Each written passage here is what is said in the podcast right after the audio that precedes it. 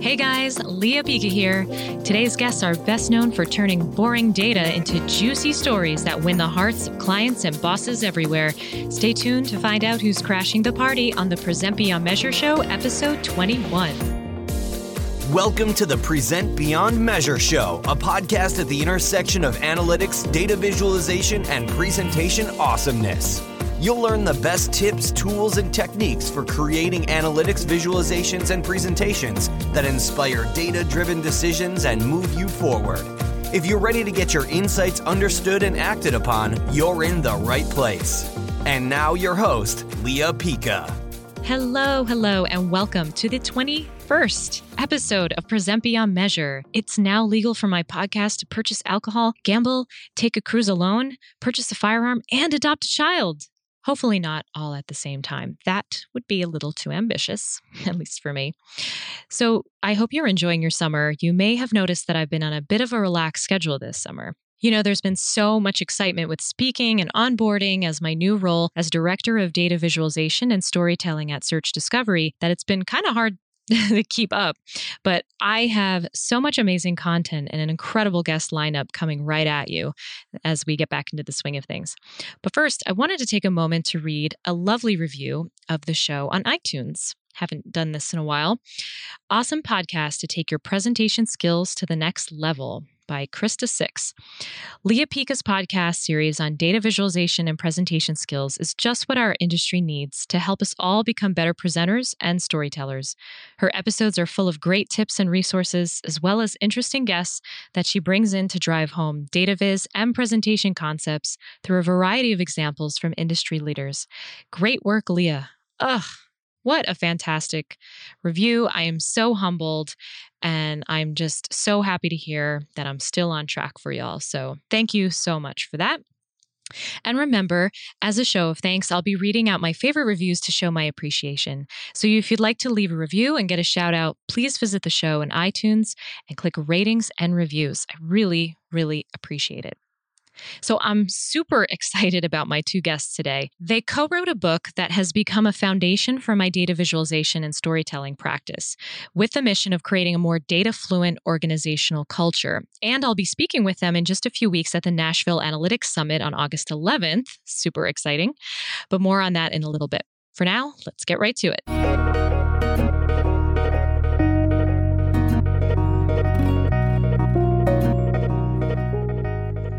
What's up, guys? I'm so psyched to introduce you to today's guests, plural. This dynamic duo are the brain trust behind Juice Analytics, an organization dedicated to helping organizations learn the language of their data, and now very good friends of mine. They are authors of one of my favorite data presentation books called Data Fluency. I highly recommend that. And they're also creators of Juicebox, brand new tool for visualizing data and really help communicate the value of that data across the organization. Zach is the business guy. Chris is the tech guy. Yes, they are brothers. Please help me welcome Chris and Zach Gemignani. What's up? Hey, hey Lea, thanks for having us. My pleasure. Zach and I'm I'm Chris over here on the left. Good. They can't see you, so that's actually very helpful. So, um, you know, your your work has had a profound effect on my own practice, and I just really want to recognize and share that with you.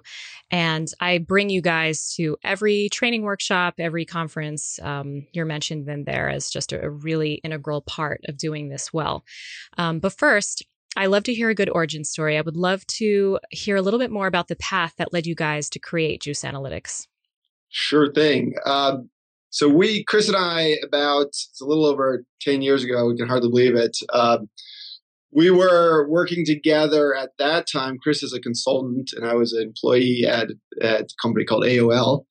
And uh, we were looking for an opportunity to not work at AOL and work and find um, do something together. So Chris and I came up with the name Juice and knew we wanted to do something related to data and and started out on our own really working with clients, just kind of more of a traditional analytics, trying to help those clients understand and find insights in their data.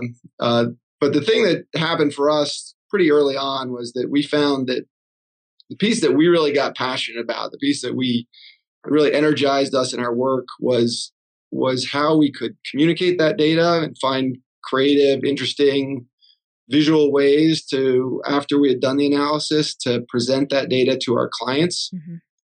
And we, um, so pretty early on, we kind of uh, focused ourselves on becoming experts on how how to visualize data and uh, tell stories with data, and that's that's kind of how we got our uh, started, got our built our name and and built a lot of our expertise. So, I guess in your early career presenting information, you know, was that something that came naturally to you guys, or was it more of a slower evolution? It it came pretty naturally to us, and one of the real early interests that I had was trying to really finely slice information. So like showing showing what one person was doing and gathering all the information that we could about that one person and building a data story around that one person. And um, so I had a lot of I had a lot in my tool set. Uh, back then I was using SAS and Excel and doing some pretty crazy stuff with Excel. I bet. And would you say that, you know, presenting had an impact on your visibility in your organization or how your career actually progressed? Well, for me, um, this is Zach. We, I actually, I was in consulting for a lot of years, and uh, presenting did actually play a really critical role in my early consulting years, where I, I kind of staked out this place in the in my job as a someone who specialized in creating PowerPoint presentations that were um, really clean and easy to understand and told the, the story for our consulting assignment really well. So I, I sort of, um, that became an area where I felt like I could really distinguish myself. And I think that there was a combination really between Chris and I where my interest in presenting results and, and telling the story around the data and getting people to conclusions matched up nicely with his skill sets around analyzing, understanding that data, and and be able to do that with larger data sets. That's great.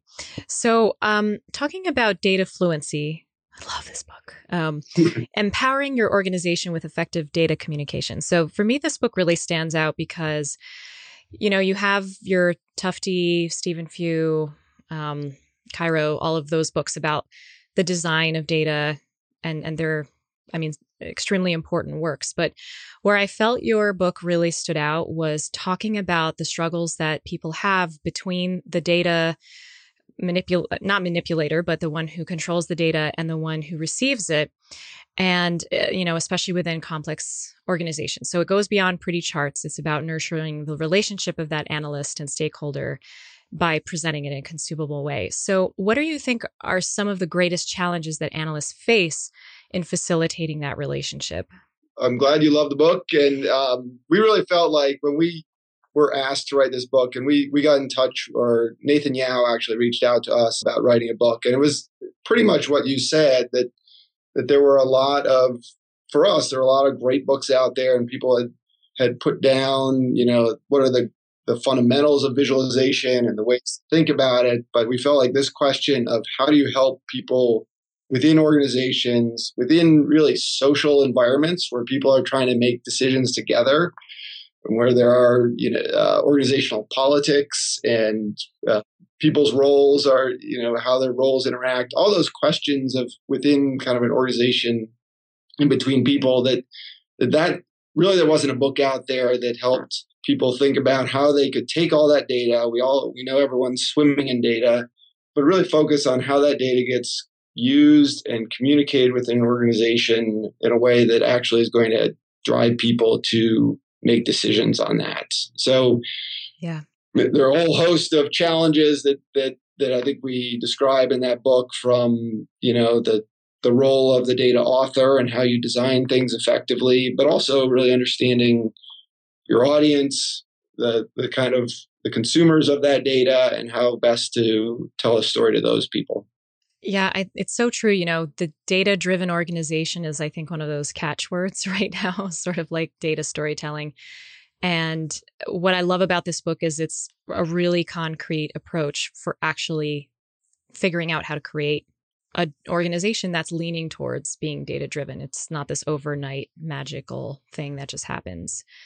Uh, yeah, we've got great feedback on the book, and and we there are some schools that are using it for teaching and other people and organizations that I think recognize exactly that, recognize the problem that we're poking at, and also realize that they need really practical advice and kind of guidelines to be able to try to bridge that gap so that the data becomes actually useful.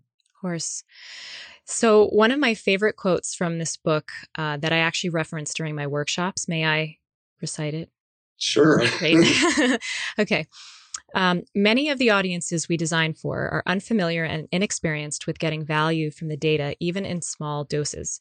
Presenters of data need to meet their audiences where they are in ways that their audience can comfortably engage with content. I love that so much because it's not so much about the fact that the problem is they don't get it, it's about creating a language that both of you can speak. So, can you talk about some of the first things the analysts can do to meet their audiences where they are?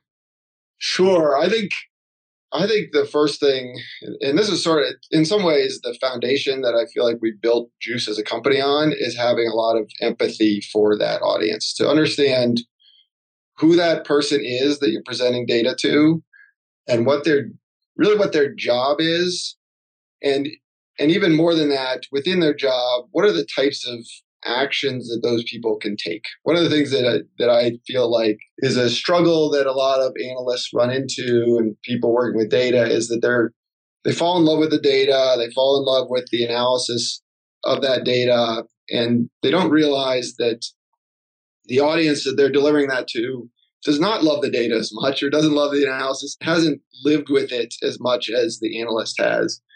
And as a result, you know, they the analyst can just heap a lot of information out there and not really curate the information in a way that's going to be so that they're they're ultimately helping the person who's receiving it. So it's really, you know, the starting point is always getting in the shoes of that person. You don't want to be presenting data, for example, that's that the person looks at it and says, "Well, that's interesting, but I don't know how to."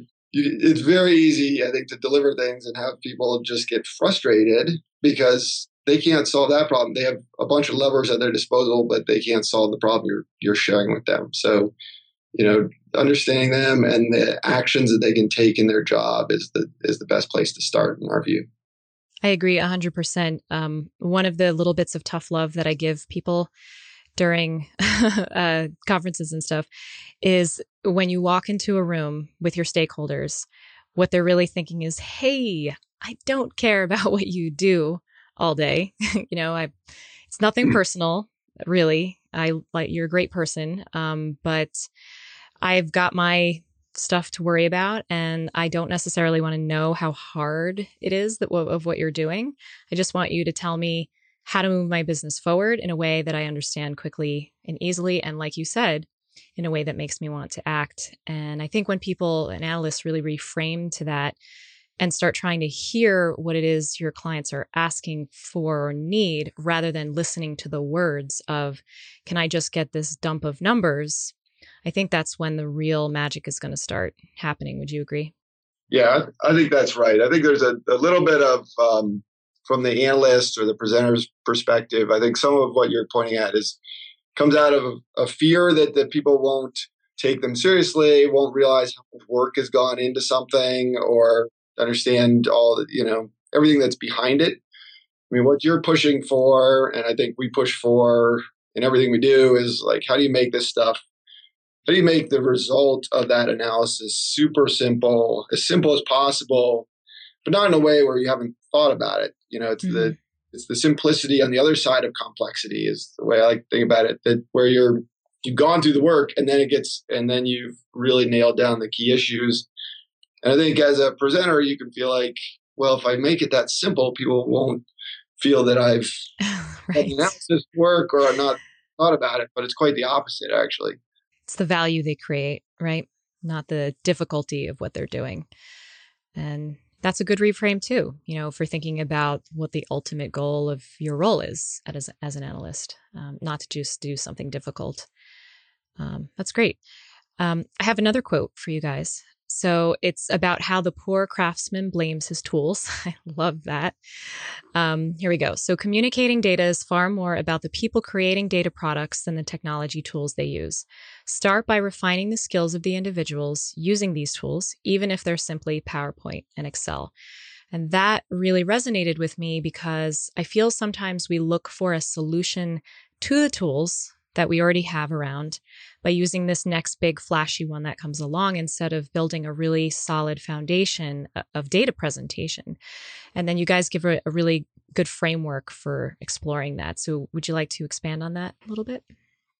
For us, the uh, that that is really critical. The kind of sense of you know learning the fundamentals and any tool can help you deliver and present data really effectively if you know how to use it um, one, one thing i found uh, as you get better, and I, I spent a ton of time in Excel, and as you get better with the tool, you get kind of beyond this point of when you get to this level of mastery, you can start being creative with things again. Mm. If you understand things things deeply enough, and that can work.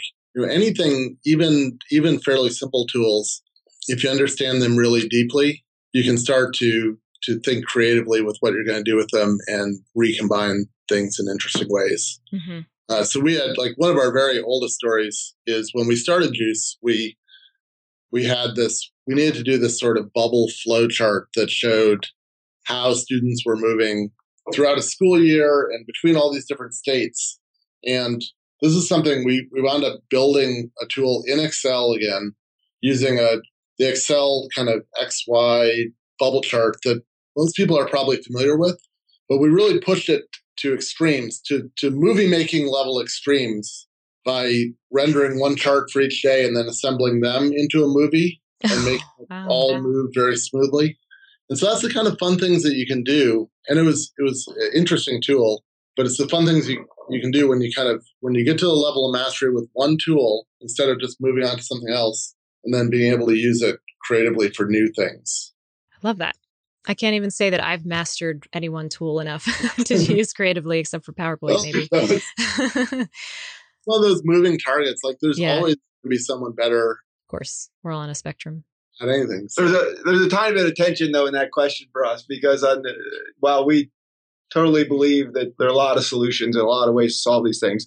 On the other hand, we've set out as a company to build what we want, what we believe is kind of the best possible tool for for visualizing and presenting data and communicating, especially communicating data to non-analytical audiences. So thinking about kind of the end users of data and the people who are not that comfortable with working with data and don't work with it every day, but still are the decision makers on data. And we've so a lot of our mission, despite that that point, is to say, can we create something that has built in all of our best practices in thinking about the best ways to visualize data and to help non-expert users flow through and interact with data in a way that will um, that really makes it easier for anyone to be able to communicate with data. Now, it's still everything that you you teach and that is necessary around understanding what do you want to say, what is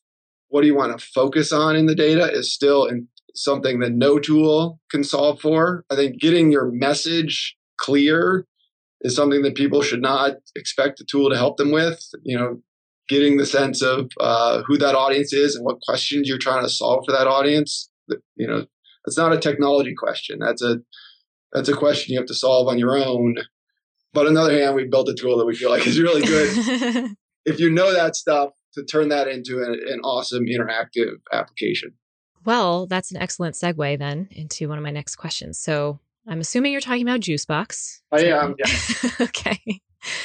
So Juicebox, um, I got to preview this when I visited you guys a few months ago in Atlanta, and I was really blown away because I was like, "Oh, another data viz tool, yay!" But it was so much more. there are a lot out there. but it was more than just data visualization. It was a dialoguing tool, if, if anything, and in no way meant to like replace a role of an analyst or anything once I wrap my hand around it. Um, but it's it's really an exciting new service you've developed for organizations to become more data fluent. So, can you tell the listeners all about Juicebox? I certainly can. uh, I, I, think you pointed you're pointing out a very you mentioned a really important piece of it is that we we do want to Juicebox does focus on visualizing data and doing that in great attractive, easy to understand ways. And it, and it also is really based around this idea of trying to guide users through the information so that a new person looking at it has a very clear sense of how they should traverse the data and explore it and get to answers. But that piece about um, creating a dialogue around the data is stuff that that we're really um, interested in building into Juicebox, which is we sort of view that the visualization of data as more of a starting point than an ending point. You know, it's the point where you start to see insights, start to see things that you might want to do something about. But then once you see that stuff, you're going to have to go talk to your colleagues, talk to your boss, uh, talk to your customers, discuss what you're seeing. You know, so there's really, it's really the starting point of a conversation. And we have features built into Juicebox to allow you to have those conversations, capture the insights that you're finding, and then ultimately you want people to do something about that data, take some action on what they're seeing. And that's that's a part that we're also extending into getting people they're trying to help guide people to what are the things, the actions they can take based on what they're seeing in the visualizations. So that, you know, we sort of view it as this whole progression of going from data to action and and there are a series of and and making that really easy for end users to be able to do through the kinds of applications we the juicebox creates mm-hmm. so what i loved about it when i saw it in action was sort of this question answer almost like a choose your own adventures kind of how it struck me um, where it would start with this sort of overarching bird's eye view question that a stakeholder would normally have because it's tailored to their specific questions. And then you'd manipulate the the graph and explore it and then it would filter down to new questions. Is that right? That yeah that's exactly right. And that's the thing that's resonated a lot with our customers is that sometimes they'll call them question stories or yeah. and choose your own adventure is a great one. You know we're trying to give it so that there's kind of this path that we're guiding the users through now they have a lot of control as to what they focus on, what what's interesting in the data, and the ability to select things that they care about. Um, but we may we contrast that with a tool like Tableau or Excel or a lot of these other things that are really meant for free free range exploration of data. Um, you know, we're and, and those tools are great and they're they're especially good for analysts who know what the data means and are power users and know how to use all those features. We're much more saying, you know, users of our products are are nurses and administrators and marketers and salespeople, you know, who really want to get on with their job. They want to go through that question story, find the insights, and then make a decision and, and move on. And they're not, you know, not they're not there to muck around in data for for the entire day. Really? I thought that's yeah, that's true. That's true. They don't want to do that. Shocking. and that's actually a really good point because one of the first questions that came to my mind when I saw the demo was where does Juicebox fit into the portfolio of visualization tools for an organization? Does it replace Tableau? And you guys really explained it well. This is not an analyst's tool. This is really the end user's tool. And I think that's great because the analyst can still play all day into Tableau to their yep. heart's content and still be valuable in exploring beyond what the defined dialogue that you've created with Juicebox. But um, I also think it's great because I think it'll alleviate some of that constant pressure for data puking from the analyst and, mm-hmm. kind of the data, re- just the retrieval of it constantly. Yes. And, and really allow them to leave more time for exploratory exercises. Yes, I think that's a, that's a good description. It's very much, I mean, it sort of falls more into the realm of interactive reporting or dashboards. A lot of our clients are using it um, in around in the area of what we call data products or data monetization, where they want to take the data they have and, and build solutions that they could sell or deliver to their customers. So, you know, it's it's about when you have to deliver data to big broad audiences and you want to do it in a more directed and kind of guided way. That's that's much more the use case than the the analyst um, trying to find the new insight in the data. Mm-hmm. Right. So, what kinds of data have you applied JuiceBox for, just to give the listeners a sense of, you know, that, and also how those stakeholders have interacted with it? We have a number of of clients of ours in the healthcare field. Mm-hmm. So, working with a number of companies, looking at mostly we're looking at aggregate data. So we're not drilling all the way down to individuals, but uh, like things like what is the what does the knowledge of my nursing staff look like, and how do I track and and manage that over time? Mm-hmm. I see. Okay. And we've done um, it's a bunch in healthcare, a kind of operational running of hospitals, some of that, but also we've done stuff with economic development. So sometimes there are organizations that kind of want to present their data publicly. Uh, we've we've done a bunch of work uh, with um, universities looking at data that they have uh, around uh, proposals and grants. And I mean, financial services, marketing, advertising.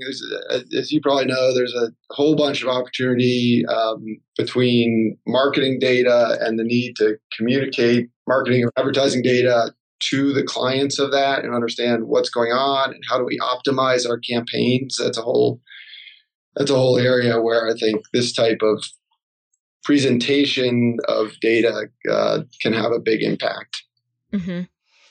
Yeah, absolutely. I mean, I, I think the applications are endless, and you know, my listeners are based in the digital analytics and marketing realm, but I think that the medium of how Juicebox is distributed is actually lends itself really well to that kind of information and creates more of a savvy, I think, for the stakeholders as well. Um, so that's great. And uh, what kinds of results have you seen with your clients? You know, once they implement Juicebox, is it an overnight sensation or it takes them a little hand holding to walk them across the bridge. Uh, can you describe that? Well, it often will delight the end users. uh, you know, so they because and and it's not always a high bar that we're clearing because you're, you're dealing with you know oh the customer was getting a data extract or getting a giant Excel file or you know a, a dashboard that they could never really understand and now we're giving them a great looking, interactive, easy to understand application, something that feels more like an application. Mm-hmm. Um, now, on the other hand, I would say that, you know, none, sort of goes back to our earlier conversation that your audience is not as engaged with this data. They're never, you know, they haven't thought about it a fraction of how much yeah. we think about it. So there, there are still, you know, despite all our efforts to make data super easy to understand and try to explain it in the in those applications there are still you're often kind of exposing people to data for the first time because mm. they never opened up that excel file that they got sent um, so now they're now they're looking at it and they're like well i don't i didn't realize this was going on or what does this stuff mean mm. and you know those raise often raise really great questions i think i think one of the things that's been surprising to me is how much when you actually start to present data to a broad audience, how you start to, you kind of turn the rock over of, of what's really going on inside businesses. Mm-hmm. And people start to discover things about, well, the quality of the data, what the data means, what customer, what actions customers are actually taking mm-hmm. um, in ways that people were um, blissfully ignorant of before. And, and now you're shining a big bright light on it. a lot of people access to it, and suddenly, you know, it can create some excitement. Um, but that's you know that's what we set out to do, I suppose. So it's it's like a culture shift. It's getting people exposed and it's kicking up some dust, but I think people can't like hide from it anymore once it's front and center like that. And I I love kicking up dust. That's that's great to hear. What kinds of, so for the more technical side, you know, what kinds of data file types and things does it connect to? Is it really flexible? Um, can you speak to that? Yeah, we're living we're living in the Amazon Web Services world Uh, and Amazon has built this amazing construction kit for developers of tools and techniques, and it makes you feel like a developer superhero. Um, so, um, what we do a lot is we're pulling data into our system. We either reach out to somebody's database and, and run a query and perform kind of regular extracts, or often they're delivering data to us mm-hmm. on Amazon S3, which is just giant cloud in the sky of file storage. Mm-hmm. Uh, so we'll wind up we'll wind up pulling that in on our side and then uh, and displaying it. Um, but basically, basically we can kind of handle anything they've got. now, someone, uh, my listeners might be kind of wondering because a lot of our tools make direct API connections to our analytics platforms like Google Analytics and Adobe Analytics. Um, what how's that look on the horizon? Yeah, most mostly what we're doing is we're pulling data in and running SQL like kind of queries on it. Mm-hmm. Uh, but we have built apps as well that connect directly to APIs, okay. and so that's that is a, another possible way of delivering data into our system. I see. Okay, great. So, and I think it's important for folks to understand and still wrap their head is like versus a Tableau where an analyst is going to be going to connect to an API or bringing in an extract from Excel and processing that themselves in the tool. This is custom work that you guys do um, that's fully scoped out. Is that right? It's not self-service. Yeah, it's a little bit. It's it's certainly more hands-on than a than a Tableau. And Tableau is kind of a tool that people buy, and then you can do what you want with it. This is we do work with our clients closely on uh, designing the applications because and we have 10 years of experience in thinking through these kind of data problems and now we're using our, our Juicebox toolkit. It kind of allows us to snap together things quickly, but it is a little different than a tool that you're going to use on your own. That's yeah, that's a good point. It's a little bit. I mean, the way again the the analogy that I would use is like if you're putting together a PowerPoint presentation, you want to be very thoughtful about what exactly you want to show and how you want to convey that information. So a lot of our applications are really you want to think through what you're going to show and then and you aren't in there kind of messing with it all the time once you sign your story. Now excel is a totally different environment right? Where it's like it's a sandbox to do whatever you like at any point. And if you're exploring stuff you you want that level of of uh, flexibility and to change things all the time. So that flexibility is a good point because you're designing this dialogue essentially are you finding that stakeholders want to come back and revisit and refine that storyline, which creates yeah. a new view? Yeah, they certainly do. Um, and it, you know, one of our challenges with our when we work with customers is to make sure that we have kind of a first version of the application that we can launch because mm-hmm. there are always more ideas and more things that they might want to put into it. But yeah you know, we sort of view ourselves also representing those end users and trying to keep things as simple as possible. Mm-hmm. Um, but we do run into situations where we've launched an application and, and it's out there and customers are using it. And then they come up, they start to discover what they're finding in the data. They start to think of new questions. There's always, as you know, like in, in analysis, really you're, you're always just finding the next question. You, of course. You find a good insight and it's going to spawn a bunch of new questions and that happens in our stuff too. And then and when we do that, we have a very modular structure in Juicebox that allows us to add new pieces in order to support those additional parts of the story that we might want to tell. Hmm, okay. We are. I, I, really like that you use the choose your own adventure uh, analogy. Can't have it. It's mine because we're. it's what we're working on right now on the development side. Is is making this. Right now it's modular but the next version of what we're doing is is really going to embrace that choose your own adventure kind of metaphor mm-hmm. and and let people have all kinds of different flexible personalized ways of of going through the story. So if i need to go through it in this particular way every time i'll do that. But if zach has this other kind of thing that's a priority for him he'll see a different story when he comes in but all built off of the same building blocks Oh, that's interesting. That's great. We'll show you that when it's available too. Oh. Stay tuned. Can't wait. Well, I think one of the things that you said is really powerful, which is about one question leading to the next, right? I think that is the true power of the work that analysts do. And it's like the day you run out of those questions, you're like, uh, all right, we're done. solved it. Solved this business. Yeah, I, haven't seen that happen yet. Question mark, profit. that's like where it ends. So I think that's fantastic. And I love that Juicebox is enabling your customers to prompt more questions instead of just closing them out. It's great. I'd actually love to jump back to the book for a second because there's one thing in that book that I have to share with the world. um, it's the data presentation style guide, which was just one of the most useful things that I've ever gotten from a book and um, transformed the way that I do my own work. And I've adapted it and leveraged it extensively for training for other people. So, can you talk a little bit about what a data presentation style guide is and how you've seen it most effectively used?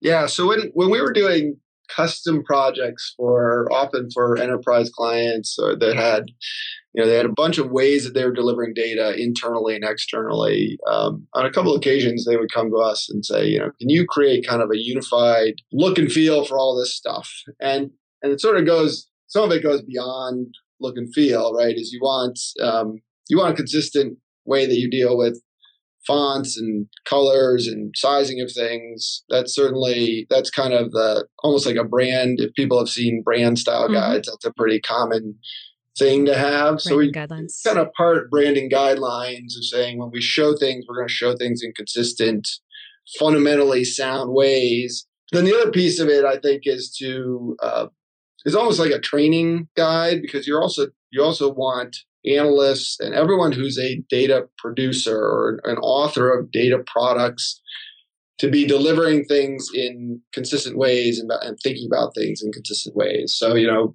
when to use a bar chart, and when to use a line chart, and what are the guidelines around the best ways to present things at different times. And so we we did that a, a, couple of times with clients and delivered that as kind of as essentially a deliverable for some projects so that across everything they did they could have you know consistency and quality in in the presentation data and that was something that we felt like would be useful to incorporate into the book just as a as a concept and we have a I believe we have an appendix in there that has um, an example of a bunch of pieces of guidelines of that oh, nature. Yeah. I have that like papered all over my wall.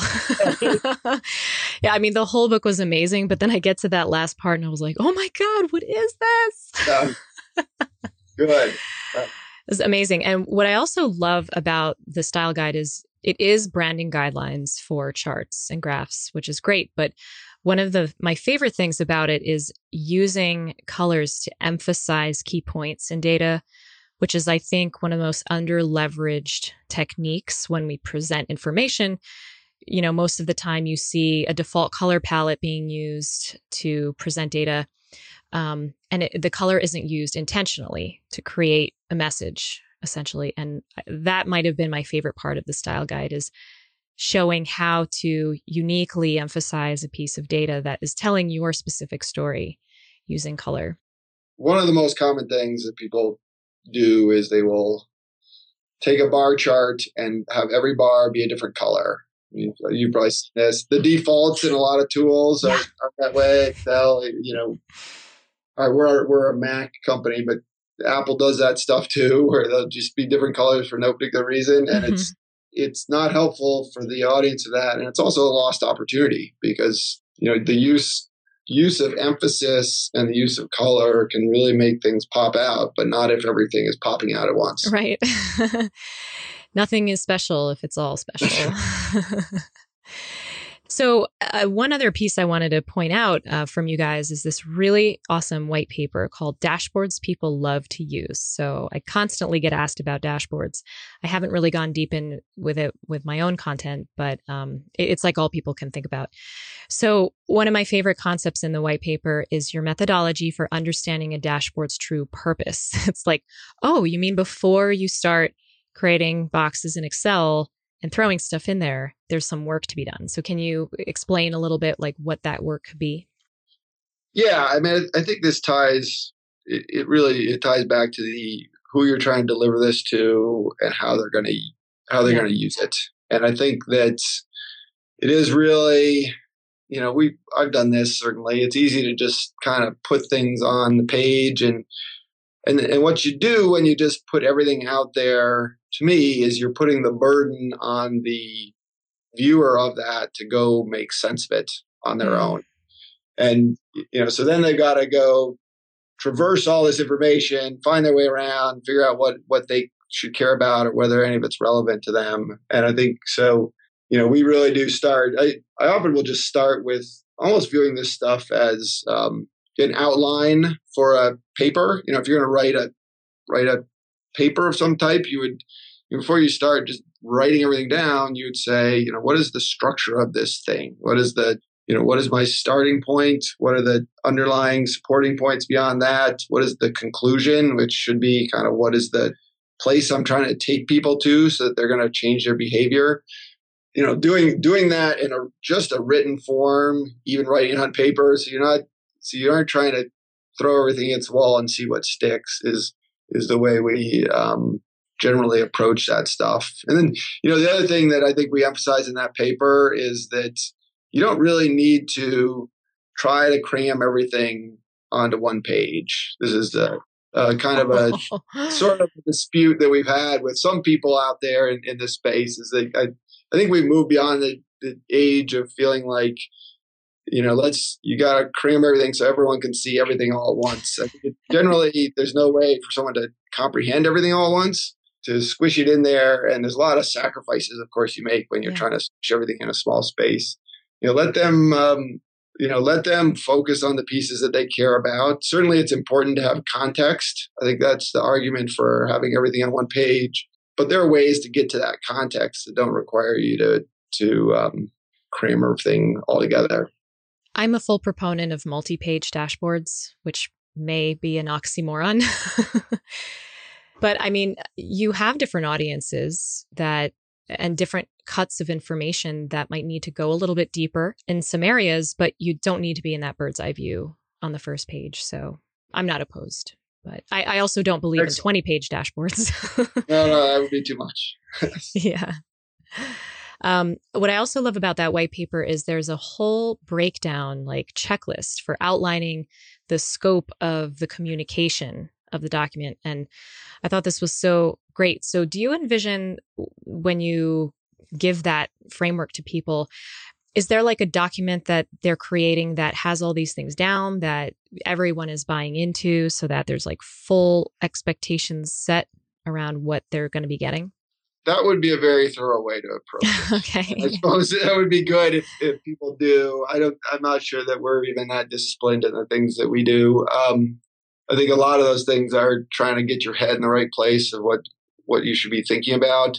We iterate a lot on our designs when we're putting together dashboards for within Juicebox, and you know it's it's it's one thing to kind of gather everyone's requirements and talk everything through, but I think at some point you want to you want to create a, a, a, prototype or starting point on something and then start to gather people's feedback on that. I think it's like the the difference in conversation between um, that kind of where you're kind of sitting with someone and just saying, "Tell me everything you want to know."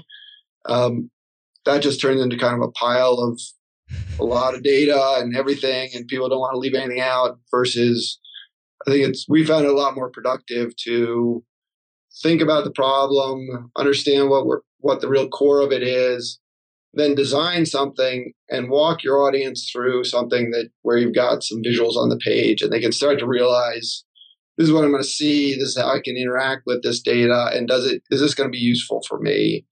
And then iterate on that kind of um, mock up or prototype of a dashboard. Mm, I see. Well, I think it's fantastic. And I'm definitely going to have a link to that white paper, a link to the book, and of course, the Juicebox all on the show notes page for this episode. So, guys, I call the next segment the upgrade, which is a power tip for Excel, PowerPoint, any analytics platform, Viz tools that we use to do our job better. So, do you have anything fun for us? So, one of the ones Um, so we had spent some time talking about like style guides, and the, the predecessor of the style guide is this uh, blog post that's we talked about a while ago, uh, quite a while ago actually, called uh, "Simple Font Framework." Hmm. So this is kind of like the the simplest thing you can possibly do to make fonts in your presentation or in your dashboard look good.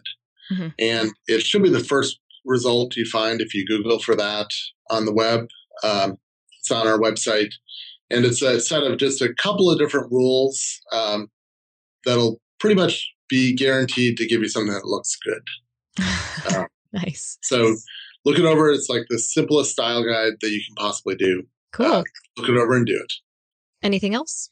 One of the things that I think it's a little bit more of a framework than a specific tip, but I think is worth putting out there that we essentially live by for a long time is is trying to separate, make a real distinction between the data. We we kind of we have this framework we call DTP, which is data, transform, and present. Okay. And making a distinction between those layers, so you aren't trying to do you aren't trying to deal with your data or transform your data at the same time you're presenting it. Really trying to step through like, and when you and we apply this, we really early on when we did a lot of things in Excel, we would apply it. It's it's very simple in Excel. You have a tab that is your raw data. Mm-hmm.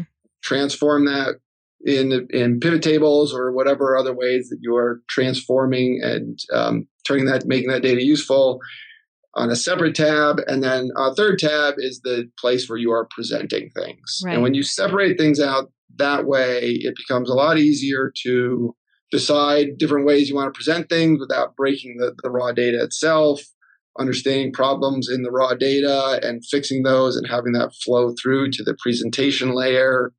I think you often find that you know for the analysts out there that it, it, can be very easy to kind of have have all those pieces mixed up together on the you know on the same sheet and you're trying to do everything all at once and and the separation of those things is really going to help you in the long term you know it's funny. It sounds a lot like a term that we use in our field which is etl extract transform and load where it's that three part process of pulling your raw material transforming it through your own hygiene and processing and then loading it into kind of the visuals. So it's uh, yeah.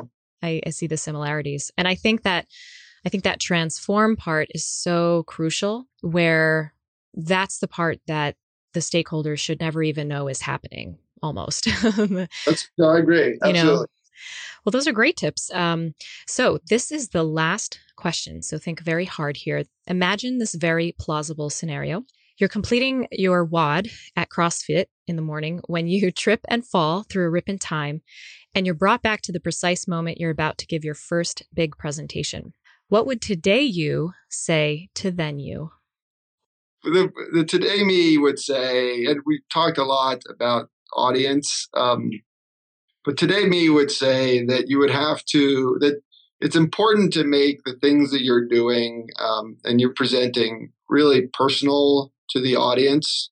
Like I, I think in a lot of this analysis stuff, it's very easy to have everything is kind of abstract mm-hmm. in what you present, and it doesn't. Um, and you can make a very compelling analytical case to do something to make change some behavior, but if you don't mix in some really personal, real piece of it, mm-hmm. then a lot of people don't have an emotional hook to what you're presenting. Mm-hmm. So, for example, we've done over the years a bunch of stuff with students in in online schools and things that things that are going on with them, and we can talk about turnover and retention and and issues of you know how people are performing, but sometimes bringing that analysis all the way down to a personal level of here's an individual student and the, what they've gone through and and connected in that way that people can um, really understand that this data has a human face to it mm-hmm. i think is something i mean you get you see that in the like the state of the union or something when the president president, you know, they're big, broad things and ideas that they're presenting, but also you say like, see this person in the crowd and, and their particular story. I think that kind of stuff is something that past me did not understand very well. I totally agree. Aggregate numbers are great for creating influence. Like this is affecting this much of our population, but I think the magic really happens is when you create a potential scenario that matches the experience that you're seeing your data describe, but relating that to an actual customer and putting a face to that customer, almost like a persona. I've had really great results with doing that. And um, it's true, it's really about the person, right? That's great. So, guys, unfortunately, we've run out of time. I could go on forever, but um, I would love if you could tell the listeners where they can keep up with you guys. Yeah, you should certainly uh, come to our website at juiceanalytics.com. Would love it if you if you want to reach out. We're you know we love to talk to people. Um, certainly can share a demo of Juicebox if you're interested, and you can follow us on Twitter at Juice Analytics. Awesome. Well, this I think is going to really blow a lot of minds for these listeners to hear about Juicebox and just the whole approach of really making this work in your organization. So it's really been a pleasure. I've loved getting to know you guys. You've had such a profound effect on my work. And um, it's been amazing, really, having you today. Great. Thank, Thank you. you for your time. Thank you, Lea. fun. You bet.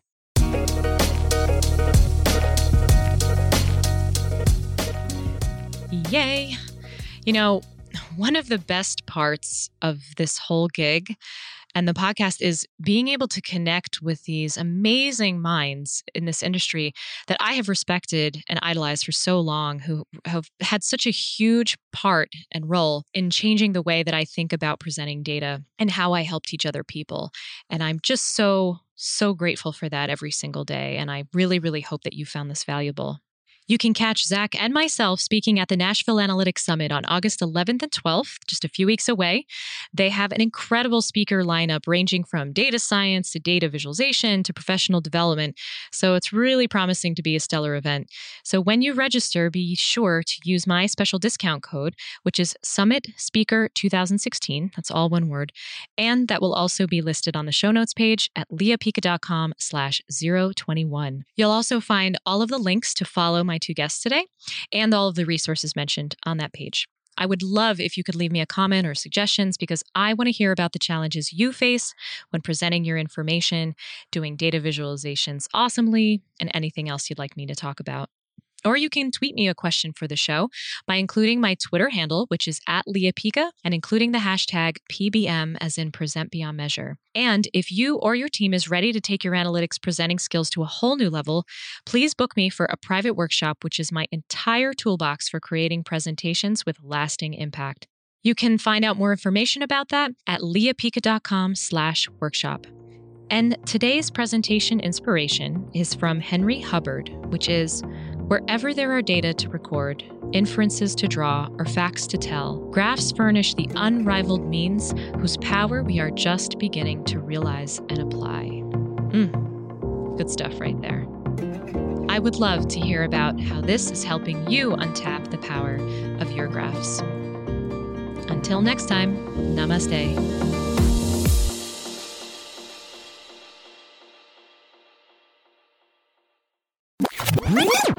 And that's a wrap. Woohoo! You can catch Zach and myself speaking at the Nashville Analytics Conference on, ele- on 11th at. we need to tie every point we made to a relevant uh, Pixar movie. Sorry? Yep. I just said great. Oh, great. Okay. I thought you said wait. And I was like, oh. okay. Um, could happen. Could have. Could happen. Has it? Hey, I've had that happen. I don't know. Wow.